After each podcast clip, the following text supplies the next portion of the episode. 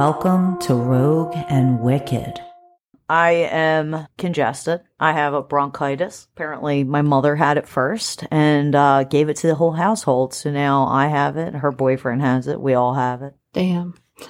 Yeah, it sucks. I took a nap and some NyQuil, so I think I'm Nice. ready to go. Are you spinning a little bit? NyQuil makes me spin. no, no, I haven't had any issues with that. I've just been, uh, actually, it doesn't affect me really. When I was younger, it used to give me like hives on my palms. Really? Yeah, but no, I mean, aside from that, it doesn't really affect me unless I do too much of it. You know, NyQuil is one of those things that I take to knock me out when there's no, it's like a last resort type of thing. I'll take melatonin, but it really doesn't work because it takes a little while to acclimate. And the medium between those two things is NyQuil. Yeah. So tonight we're going to be talking about a case that I found that hasn't been talked about a whole lot. And you can't find much about this case. It's a missing persons case, which we don't do a lot of. No, we don't. I'm intrigued. Yeah, this is a case of Teresa Bier. She was born April 16th, 1971, to parents Shirley and David Bier. Shirley was unrelenting and violent to her children.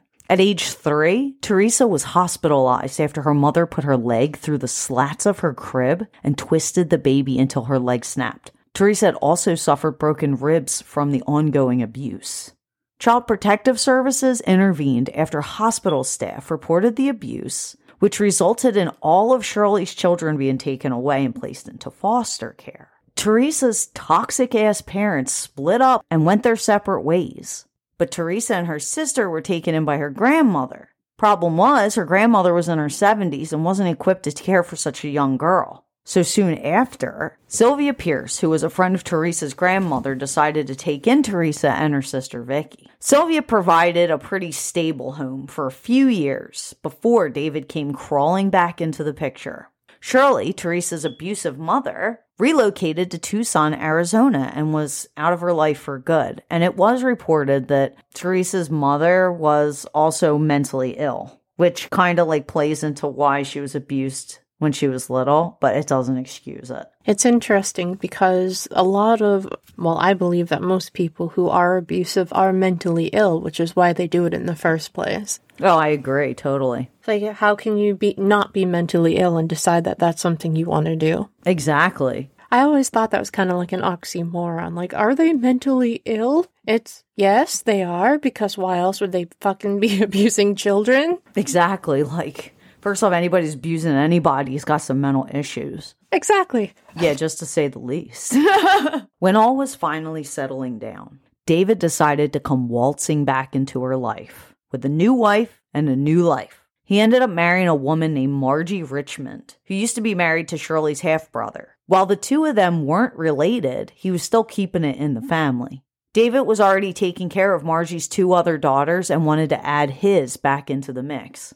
David presented his case at a custody hearing and was ultimately granted custody of his daughter Teresa. After all of the I's were dotted and the T's were crossed, David moved his new family to Compton in Southern California to start a new job as a custodian. While his new life looked shiny and new on the surface, it didn't take long for Teresa to start noticing that her stepmother and her mother had a lot in common. Dude's got a type. Oh, yeah, it seems like he does. Margie started abusing her daughters and Teresa.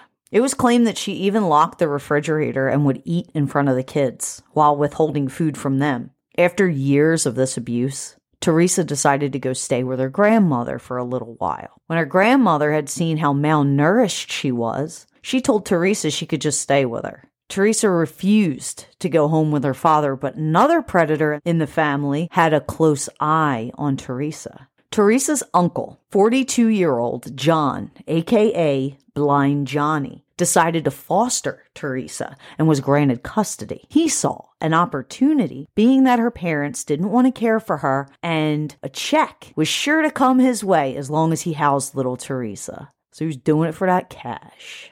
They called John Blind Johnny because he allegedly lost his eye in Russian roulette. John was a drug addict, drug dealer who was also a fence. Uncle Johnny was Margie's ex husband and had a new wife who was a sex worker and had a 17 year old girlfriend named Tamara Newman. She would sleep over on occasion. So it's safe to say that this dude is a total train wreck of a human being. Did they do any type of background check on this dude? He's a 42 year old man with a prostitute and a 17 year old girlfriend. Yeah, no. I mean, we're talking, well, she was born in the 70s and this happened in the 80s. So, Right. Um, to the best of my recollection, most foster kids are given social workers. mm-hmm. And so the social workers are generally in charge of home placement and they'll do a background check and they'll go into the house and they'll assess it to make sure everything's okay. I know for sure that they did that the 80s because I was part of that system. I'm surprised that they let this guy have her, especially because they're reluctant to give a young girl to men in general. yeah, typically. But I think that the reason they did it is because he was related to her. Right, right. That might be true. Yeah, because I know that when they when you are farmed out to other foster parents who are not related to you, they do a more thorough background check. But being that he was already part of her family, I know they try to deter families from splitting apart. So I think maybe they just kind of gave it over to him because she was his niece. Tammy described Teresa as a scared little girl and said she was pretty much a slave to her uncle. Johnny would force Teresa to watch his sons so often that she would miss school and was falling behind. Their apartment was filthy, and Johnny's wife would take Teresa with her when she was turning tricks so she could babysit her sons. Tammy knew that John was raping his niece. Tammy also revealed later that John let his friends shoot up and take turns raping Teresa. Holy fuck, no way. Yeah. And she oh said, my god, this poor child. She's already bounced from home to home, and now she. Oh, I. Yeah, she had a rough life. And she said these guys, Tammy said, they were old time convicts and ex heroin addicts. All of this abuse was taking its toll on Teresa mentally. Others described her as slower than the other kids and quite immature. She was placed in special ed classes in school. Her upper front teeth were protruding, and she was a tiny little thing at 110 pounds at 5 foot 5 inches. I bet this had a lot less to do with her academic skills and more to do with her being completely distracted from the type of mental capacity she would need to proceed. Oh yeah. I mean, I don't know how a person could mentally like handle going to school and learning when they're being like repeatedly gang raped at home. Some of the foster kids that I knew, it wasn't until they were older that you actually saw some of their full potential because how on earth could they be growing as well as going through as much as they were and try to do what normal they are at a disadvantage and this poor girl is at an extreme disadvantage. Yeah, it's wild. The school was unaware of what she was going through, but her sister knew. In fact, her grandmother knew too, but because of her age, being that she was 70 years old, she couldn't really do anything to help her. And back in the 80s, people were still kind of like how they were in like the 50s and 60s. They didn't want to report sexual abuse because they didn't want to bring shame on the family. Like it was still a very taboo subject. Teresa became withdrawn from her peers and stayed in her bedroom most of the time. And I don't blame her. She was depressed, traumatized, and forgotten by and betrayed by the adults in her life. Teresa met Blind Johnny's neighbor. He was a 43 year old man named Russell Shelton Welsh, or Skip, as others knew him. He was a house painter who was obsessed with Bigfoot and claimed to have seen him quite a few times throughout his lifetime. He was widowed after his wife died of a drug overdose. Skip was a shady ass character who was addicted to methamphetamines and lived off of his disability checks. Many people said that once Skip's wife died, that he fell into a deep depression that fueled his drug addiction. In fact, Fresno, California in the 80s was a hub for methamphetamines. It was called the poor man's cocaine. Meth was considered to be about 50 times more stronger than cocaine. It was cheap to manufacture, and pure meth was running the impoverished parts of the neighborhoods. Prolonged use of meth can cause schizophrenic type behavior with full blown delusions and psychosis. Skip was described as a wiry guy who was extremely talkative and persuasive. I'm assuming that meth had something to do with that because police later said that most meth addicts are pretty chatty. In June of 1987, Teresa told her two friends, Peggy and Janice, that she was going on a trip with Skip to the mountains to look for Bigfoot. She told the two girls that she would be skipping school to go on this little excursion with this questionable older man. In the early 1980s, Skip was able to get a meeting with the chair of the anthropology department at Fresno State University to discuss his Bigfoot findings. He provided stacks of pictures to the chair in hopes of convincing him that he had proof that Bigfoot existed.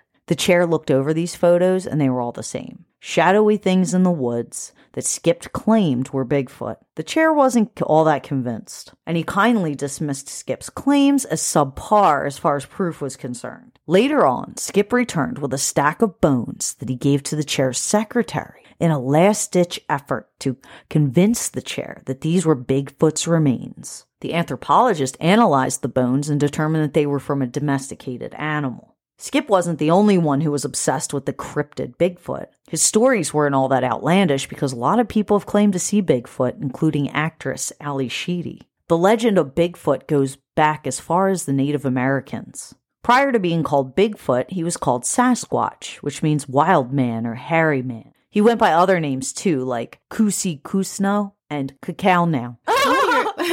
what are your thoughts on Bigfoot? I'm just asking. I don't mean to interject and sidetrack us too much, but my mom and stepfather are huge into Bigfoot, and I, you know, I'm on the fence about it, honestly. I'm on the fence about it too, but I think it's possible. Yeah. He's like the most probable cryptid, I think, out of all the cryptids. yeah, I agree. I agree. I just think that sometimes it's a wild goose chase and that they're po- they're purposely staging things to get people to watch. Oh, yeah, I do too, a lot of the times. I really do believe that it is possible that, you know, there could be a big ass, hairy man well, oh, I think what they're doing is they're staging this online and media goose chase on something that has merit, but it's not what they're actually chasing. Like, yes, if there is one and it does exist, I don't think it's the one that they're promoting on TV. Yeah, or it did exist at one time and it doesn't anymore. Right. Or, like, it's out there somewhere still, but it's not the fucking one they're chasing around. That's exactly. how I feel. All right, sorry. So there's this place called Painted Rock, and it's a stone shelter that had depictions of these hairy men on the ceiling that date back about a thousand years. Local legend claimed that Bigfoot mated with the animals to create people. He lived in the mountains and roamed freely at night, stealing food from the people of the tribes. The myth at Painted Rock was that Bigfoot was sad because the people were afraid of him. So he is depicted with tears running down his face because he just wanted to make friends. Bigfoot's role was the caretaker of the dead and it was said that his job was to carry the dead up to Mount Tillman, which was above Painted Rock. On June 1st, a week later, Skip had shown up ready to take Teresa on this trip. See, blind Johnny knew Skip, so it wasn't all that weird that this grown ass man was taking his little niece to school. When he had shown up that morning, it was alleged that a possible drug deal was happening between the two men because Johnny knew Skip had a meth habit. Knowing that Johnny lent Teresa out like she was a cup of sugar, it wasn't a big surprise that he let her go with him. A few hours after school started, blind Johnny had gotten a call from the Central High School staff. He was alerted that Teresa never made it into school that day. Weirdly enough, Johnny lies to the school staff and tells them that Teresa was out sick for the day. He later explained that he would rather handle the situation on his own, especially when he knew who she had left with earlier that morning. Probably because he didn't want to get busted for dealing, or maybe something even more sinister. Johnny heads out in search for Teresa and speaks to many of her friends and acquaintances, but she's nowhere to be found. A few of her friends basically relayed to Johnny that Skip couldn't be trusted, but that none of them had any idea where she was. Johnny waited around for hours before he called the sheriff's office to report that Teresa was missing. He made the phone call around 8:30 p.m. to the Fresno County Police. Once the police were informed that, that Teresa left with Skip that morning, they were concerned. They questioned Skip's family and friends, and what they found out was shocking. Michelle Ryan was interviewed after police told her that she was Skip's part time girlfriend.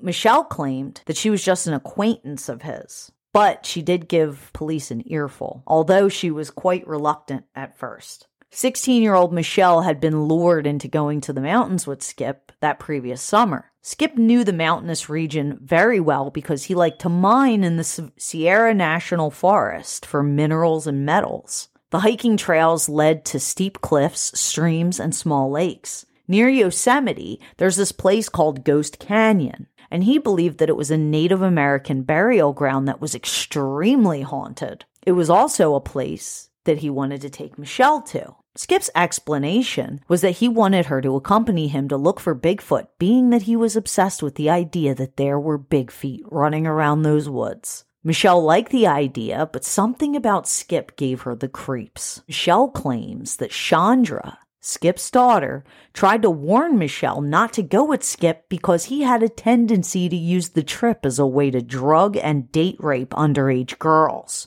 After that conversation, she decided to bring two young men with her on the trip, which put a monkey wrench in Skip devious plans. That is the way to do it buddy system. Hell yeah. I would have brought some dudes with well, actually first off I wouldn't even have went with them. I would have said fuck that guy.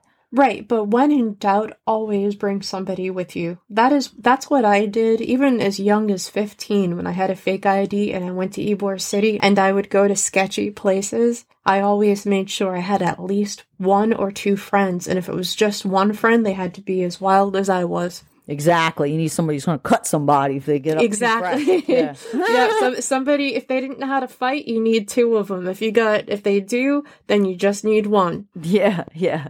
So the three went to Ghost Canyon to set up camp. It was out in the middle of nowhere off of an old logging road. The four of them partied and used some meth, but Michelle thinks that she was slipped some LSD because she had a really terrifying experience. Skip was tweaking out, and he started telling the three that Bigfoot cryptids worshipped women and how Ghost Canyon was a host for demons. Corky, one of Michelle's escorts that night, thought he saw eyes glowing at him through the trees in the darkness. He was so terrified that he fired off a shot at the demon with his rifle. Michelle awoke in the middle of the night to a white three foot tall devil standing near her. The sight of this creature terrified Michelle, and she took off running, and she was screaming, He's gonna kill me! Through the darkness, her legs were going like a gazelle, and she headed right for a cliff that had a huge drop off at the last second. Her friend Sam, like, jumped in front of her and stopped her before she plummeted to her death.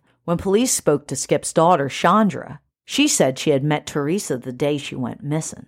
Skip had actually shown up at her home before they made it to the mountains.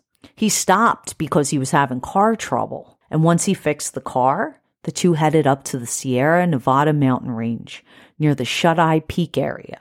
When police questioned Chandra, she told him that she asked Teresa if she did drugs. When police asked why she would ask such a question, she stated that he was known to take young girls to the mountains and do drugs with them so he could coax them into performing sex acts. So now this is the second time that his daughter has said this to other people once to the police and once to Michelle. Terry, Skip's son, said he had also seen Teresa with Skip that day because they had stopped at his home. He told police that he had minimal contact with his father because of his drug addiction. He said that Teresa seemed excited to be out of school and talked about going to the mountains. And Terry told police about his father's mining claims and that he found remains at a burial ground out there. The police alerted the U.S. Forest Service that they were looking for Skip's mining claims. They were located at Chiquita Lake and Quartz Mountain near Ghost Canyon.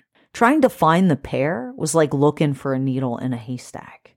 The area was in the wilderness, the national forest was vast, and Skip had been reported missing before. He made frequent trips to the wilderness and didn't return back when expected. Four days later, on June 5th, 1987, a police officer spotted Skip's Monte Carlo parked outside of a trailer in the North Fork area. This town was located in the foothills of the mountains, not too far from where they were headed. Skip came down the mountain to visit Dorothy Davis, a friend who lived behind a trailer park. Dorothy told police that Skip came down the mountain alone. He told her that a satanic group had taken Teresa, and she said that he appeared very upset. Also, that he was visibly high on drugs, and she thought he was having paranoid delusions. He kept talking about white satanic creatures coming out of the woods. Blind Johnny received a weird phone call from a young woman who claimed that Skip had a message for him. She told Johnny that Skip was packing a pistol and that if you continue to make trouble for him, you will have even more trouble from him. Even your kids can get hurt. Also, that Skip had taken Teresa to school and that once he had dropped her off, an unknown blonde woman picked her up and drove off with her. Johnny reported the call, and Terry, Skip's son, told authorities where he was hiding out. Eventually, they caught up to him about five days later at his mother's house in Sunnyside, Fresno. When the police had gotten there, he acted like there was some misunderstanding because he dropped Teresa off at school and that's it. The police couldn't arrest him without proper evidence, so they arrested him on a drunk driving violation and took him down to the station. Oh shit, you know what? Normally I hate it when police officers find ways to pull you over or like arrest you for no fucking reason. Like to search your car just for the fuck of it, but in this case, I'm glad that they found a way to do it. Oh yeah, me too. I was like, good job on you guys to find Yeah, some other yeah. way to get them. You know. Mm-hmm. I know, but I've seen them do it to my friends for like legitimately no reason. oh, I know. I know. Like, oh, you have long hair and you look sketchy. Hey, your brake light's out. I've seen that shit happen and it usually annoys the fuck out of me. But in this particular case, I'm glad they played their cards like that. Yeah, your ball hitch is covering your license plate. Yeah, bitch, it came with, it, bitch, it came with the car. but they'll do stuff like that too. I know. Like, I got pulled over for speeding once, and you could tell they were flashing their light in my car because it was really late at night to see if I had any alcohol, and I didn't drink at the time, so I got really shitty with them. I'm like, yeah, no, I don't drink. You ain't gonna find shit in my car. Just give me my speeding ticket and let me go. well, I'm glad they let you go. they did, but Angie was a little terrified because I lost my temper. oh, I Anyway. bet. Police instantly noticed that Skip was under the influence of a substance. He kept going on about the community of Big Feet that lived in the underground caves on the mountain. It was obvious that he had vast knowledge of the cryptid and had his own theories as to why no one ever sees them. He said that he had established some sort of rapport with the Bigfoot community and that they made themselves available to only him. The answers Skip gave about what happened to Teresa were fucking mind blowing. First off, Skip told the detectives to refer to Teresa as Sam because she reminded him of a girl that he saw in a movie called Sam. Then he claimed that he dropped her off at school after they drove around for a while. And during this drive, supposedly, allegedly, she confided all of her problems to him that she was having at home. When he had gotten to the school, he said a blonde girl met her there. Teresa turned to Skip in that moment and told him that this blonde girl would be able to help her hide out from her uncle. Skip claimed that he stayed in Fresno until he got word that the fuzz was looking for him. the fuzz. I had to bring that one back. yeah, yeah, I can see the bell bottoms. Mm-hmm. Then he decided to go into hiding, claiming that he would never take a young girl into the dangerous mountains because it was unsafe. Police told him that his car was spotted in North Fork and then he changed the story. He then tells officers that he went up the trailhead alone and some rangers and trail crew workers could corroborate his story. Of course, the police were like, um, both your children saw you with Teresa, so that's not true. Again, Skip backpedaled. Now, the story goes that Teresa ran off with the blonde girl into the woods and Skip desperately tried to find them. Uh, he done fucked up by switching his stories. Oh man, he switched them like so many times. He switched Yeah. them again too. Yeah, yeah, yeah, I know. When there's inconsistencies like that, you've already lost your validity. Oh yeah, it's, you're done. Yeah, You're done. The detective challenged him by saying it was strange that a mountain man like himself could be evaded by little girls. It was this challenge to Skip's ego that Skip says something profound. He says, Okay, all the truth, bigger than life. Skip tells officers about his secret society of big feet. He claims that there's super intelligent beings residing in the mountains and that the Bigfoot was like a bodyguard to these beings. He said this community enticed Teresa and she ran off with the beings. A blonde woman appeared from the wilderness that was the same age and height as Teresa. I don't know. It seems kind of believable to me. Oh, yeah? There was a blonde the entire time. Yeah, he keeps saying there's something about this blonde woman. Yeah, there's some continuity here. Yeah, I don't know. I guess she's a blonde Bigfoot. oh no, that visual did not go over well at all. Is he like Fabio Bigfoot with like no. like real long flowing hair? no, like cotton swab hair. no, make it stop. So he said a blonde woman appeared from the wilderness that was the same age and height as Teresa. These beings wouldn't hurt Teresa, but he knew that once she left with them, he would never see her again, mainly because Bigfoot lived in underground caverns. He believed she would be better off with the community, being that she was sexually abused and that they would take better care of her. This entire time, Skip is looking the officers dead in their eyes, and to them, they believed that Skip believed what he was saying. Maybe it was a drug addled delusion, or maybe it was really some unexplained phenomenon. But police didn't believe it, but Skip sure did. He even talked about Bigfoot mind control. They had him under their spell. He said he did search for Teresa all night, but then his car got stuck and he couldn't get the car out. But when he looked back into the darkness, he saw a man that wasn't really a man. He claimed this devil was holding his car off of the ground with its superhuman strength. And when he was able to get his car free, he sped down the mountain, but he felt like something was riding in the car with him. He looked in the rearview mirror and he saw a strange man in the back seat, a devil being, staring right into his eyes. Okay, so now he's going for insanity. Yeah, yeah, he sounds a little crazy. All right, well, I mean, it could be a strategy. I don't know what this guy. I don't know. so he turns around when he sees this thing looking at him and he punches the spirit several times. But his hand goes right through it and he whacks his knuckles on a speaker in the back seat. I'm sorry. yeah, that's what he told him. But this is the best part, Wendy. He rebuked the spirit in the name of Jesus Christ. With Jesus' name, it dissipated. I'm so sorry. I find this shit so hysterical. Because it's fucking unbelievable. That's why.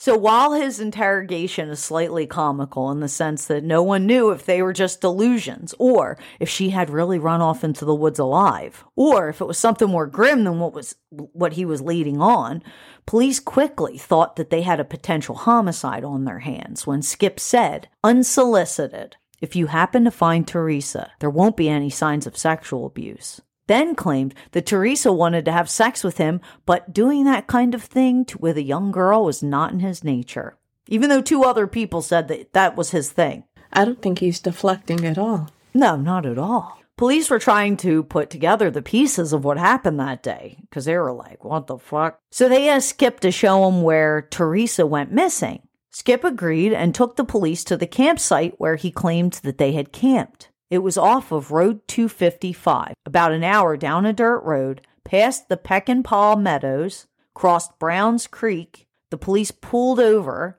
in a granite clearing, which was about 100 by 50 yards wide. Skip was non-stop talking while the police were looking for the campsite. He pointed into the woods at one point and said that he saw Teresa running off with the blonde girl, like in live time, in the present moment. Police looked, but they didn't see nothing. They were like, what the fuck? But they did eventually find the campsite.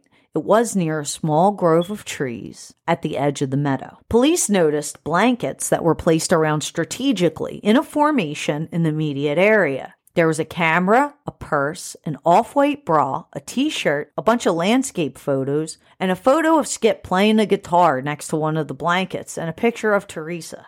There was also a smoldering fire that had pine needles strewn about that were like damp to the touch. The area that was burned was about 3.5 feet wide by 8 foot long. Police noted that the photographs of Skip had a mountain in the background. The campsite had no mountains in the background. The police surmised that this campsite was staged to throw them off. From the photos, they were able to use topography to find the real location of the photos, which was about 20 miles away, possibly in Ghost Canyon. Police deployed helicopters equipped with infrared technology to search the meadow area and the Ghost Canyon area. One of the helicopters spotted a blue t shirt, and when investigators searched the pockets, they found meth in, in the pocket, like a little bag of meth. I believe that. Yeah, I do too.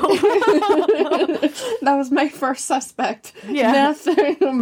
Yeah, if methamphetamine was right there on the top of my he might be on that shit list. Yeah, the story's really messed up.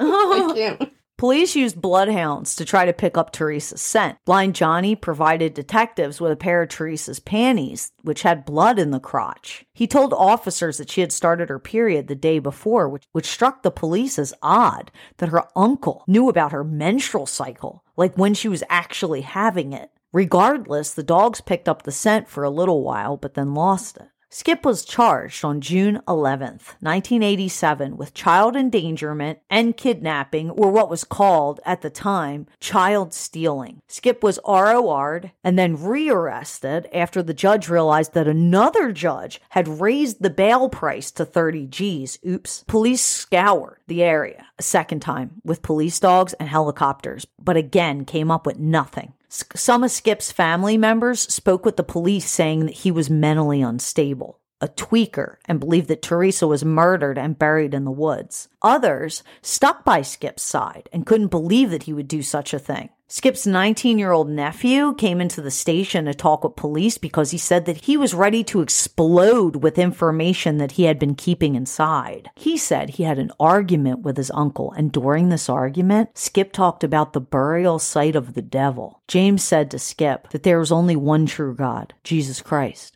Skip became agitated and said the devil gods did exist up in Ghost Canyon. On another occasion, said that Skip took him to a rock formation and said that that was a sacrificial design. Skip told James that it was there that a woman's hands were to be tied by her side and she was to be thrown onto the rock and laid out as a sacrifice to the devil gods. James thought that this was a confession of some sort. As we discussed earlier, Skip said that Bigfoot worshipped women, but according to James, he said that Skip brought underage girls to the mountains to give to Bigfoot. Now James believed that it was the girls that were the sacrifice. Skip said to James that he thought that he would get off these charges with only one year's jail time, that he would walk and then get the publicity that he was looking for. Without a body and proper evidence, the case went stagnant. There were no new leads, and everyone had been interviewed. The case they had against Skip was circumstantial at best. They couldn't prove that Teresa was even murdered or even dead. Without any strong circumstantial evidence, the case was just dead in the water. Some people believe Skip had taken Teresa's body to the mining area in Ghost Canyon and dropped her body down an abandoned mine shaft, knowing that she would never be found again or that maybe he had buried it around his ex wife Shannon's claim of land. The police searched these areas, but again, nothing came of it. I think that this dude is very suspicious in that he, if she'd never turned back up, that he probably did something to her and disposed of her somewhere, which is horrible to say because that's probably the most fatalistic version of what this story could have turned out to be. That said, it's all it's heavily up to speculation because like you said his ex-wife had all of that land and this he went to a place that was rural, rural enough to hide a body very unfortunately and because he is somebody who's obsessed with bigfoot and one who likes to tell tall tales there's just no knowing how far he was throwing them off of his tracks outside of the fact he was inconsistent. When somebody is that inconsistent, number one, and number two, they have a girl with them and that girl turns out not turning up, it's pretty suspicious. Like, I think the guy, in my heart, I think he did something. And I think he, first of all, why the fuck was he hanging out with somebody that young in the first place at his age? Well, his daughter Chandra sure had a lot to say about that. She she seemed to be going around telling everybody that he was trying to, you know, date rape girls. Right, exactly. He has a reputation for that. And even if he didn't have a reputation for that, the mere fact that he would hang out with somebody that age in the first place is creepy as all fuck. And then the fact that he his story with the police was all over the place, or I should say stories plural were all over the place. And they definitely know because he didn't avert saying that she was with him. He No. admitted she she that part he definitely admitted. And well, she took off with a blonde girl in seven different directions according to him, but he was still with her. Yeah. She she left with the Bigfoot community community. Yeah, no, I don't believe that she left with the Bigfoot community at all. And his words mean absolute shit. I don't I don't trust method. But um I mean Yeah. outs outside of that, nobody who tells the truth has five different versions of the same story. No. It just doesn't it doesn't fucking happen. And the girl has not turned back up. She's still missing. And the fact that she's still missing and the last time she was seen was, with somebody who lied that much, who was too old to be hanging out with somebody that age, and who was on really fucked up drugs does not add up to he's not guilty in my book. No, I think that he was either delusional and believes that she ran off with the Bigfoot community because all the meth he was doing that night, or he murdered her and he's lying about her running off with the Bigfoot community. Right. That's the only I- two things I could think of. I think the second one is more palpable. Maybe there's a third, which kind of integrates those two things. Maybe. Whereby, yeah. Well, while Skip was awaiting trial, he wanted to talk. Oh shit! It Go. it's like the rabbit hole goes deeper. Oh, it does. So even though he had an attorney who advised against it, he desperately tried to keep the case open to get the attention on himself. Police taped these admissions, but none of them ever produced any new leads as to where Teresa was. He was just reiterating his old stories, but adding drips of new information. And most of those bits of information weren't even pertinent to the investigation. So after going to see Skip many times and wasting many police hours, the cops just stopped answering his phone calls. At the trial hearing, multiple people spoke on behalf of Skip. He pled not guilty, and his daughter told the court that they didn't have any evidence. As far as Teresa went, no one spoke on her behalf because, you know, although it was it was extremely heartbreaking, she was abused and nobody really gave a shit and it was awful. Yeah, she was tossed around, and she wasn't surrounded by anybody loyal or protective of her. No, not at all. Headlines in the newspapers didn't showcase the victim, but they sensationalized the preposterous claims that surrounded Skip's story. The judge offered Skip a plea bargain to plead guilty to the child stealing charge in order to only receive one year. The stipulation was that Skip had to sign a waiver saying that it was okay to charge Skip with double jeopardy in case they ever did find Teresa's body. However, Skip's public defender advised against it, so he refused to sign the waiver. On October 3rd, the court dismissed all charges because the prosecution didn't want Skip not to be held accountable for Teresa's murder if they ever did find her body.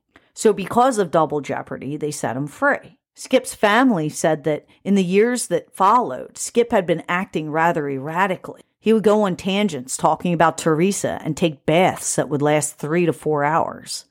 That he would sit in the water and scrub his skin raw with lye soap, hoping to cleanse his soul, and lamented that God would never forgive him for the things he had done. In March of 1998, Skip passed away at age 54 from coronary artery disease without getting any justice. Detective Stokes believed that Blind Johnny had something to do with Teresa's death, which was her caretaker. Johnny had made some oddball statements that it's possible that, that Teresa was sold into slavery. Detectives thought that the choice of words sold into slavery was really strange because he allowed Skip to take her that morning. The detectives believed that maybe Johnny gave his niece to Skip to dispose of her to keep her quiet about the sexual abuse that he and his friends were committing on this sweet little girl. It's possible that he gave her to Skip so that Skip could give her to the sex trade because that's a big thing. Yeah, who Sex- knows? She's already been sexually abused, and so maybe he made a few bucks by giving her to Skip, and that gets rid of his evidence as well. Then she pa- he passes her on, and Skip, instead of giving uh, her to Bigfoot, actually gave her to them instead. Who knows? Or he murdered her, like the cop right, said. right. It could have been either one, but now I'm thinking, you know, this if this dude gave her to Skip to get rid of his own misdeeds, knowing that this guy was going to give her away for meth money to somebody who will take her and sex traffic her, that makes sense too. Oh, I know. It could be so many different things. Yeah, there's so many variables. It's endless, really. Really, it is. And it's sad because, like, I don't think anybody will ever figure it out. I know, I believe that you're right. She didn't have enough loyal people around her that cared about her well being while they were in her care, no less her disappearance. Exactly. And That nobody's Wow. going to get justice either because around 2008, Johnny dies of cancer. oh wow. Yeah, so that theory died with them. Wow, this is so tragic, sad. Yeah. So Teresa's sister, Yolanda, was asked for a DNA sample because the detectives wanted to rule out a, body they found in the woods shortly after Teresa's disappearance. When nothing ever came of it, everyone assumed it just wasn't a match and that the body wasn't Teresa's. A list was compiled of potential victims of the speed freak killers, which was a couple of serial killers that were running around at the time. But Teresa's name was thrown on the list because she lived in the area.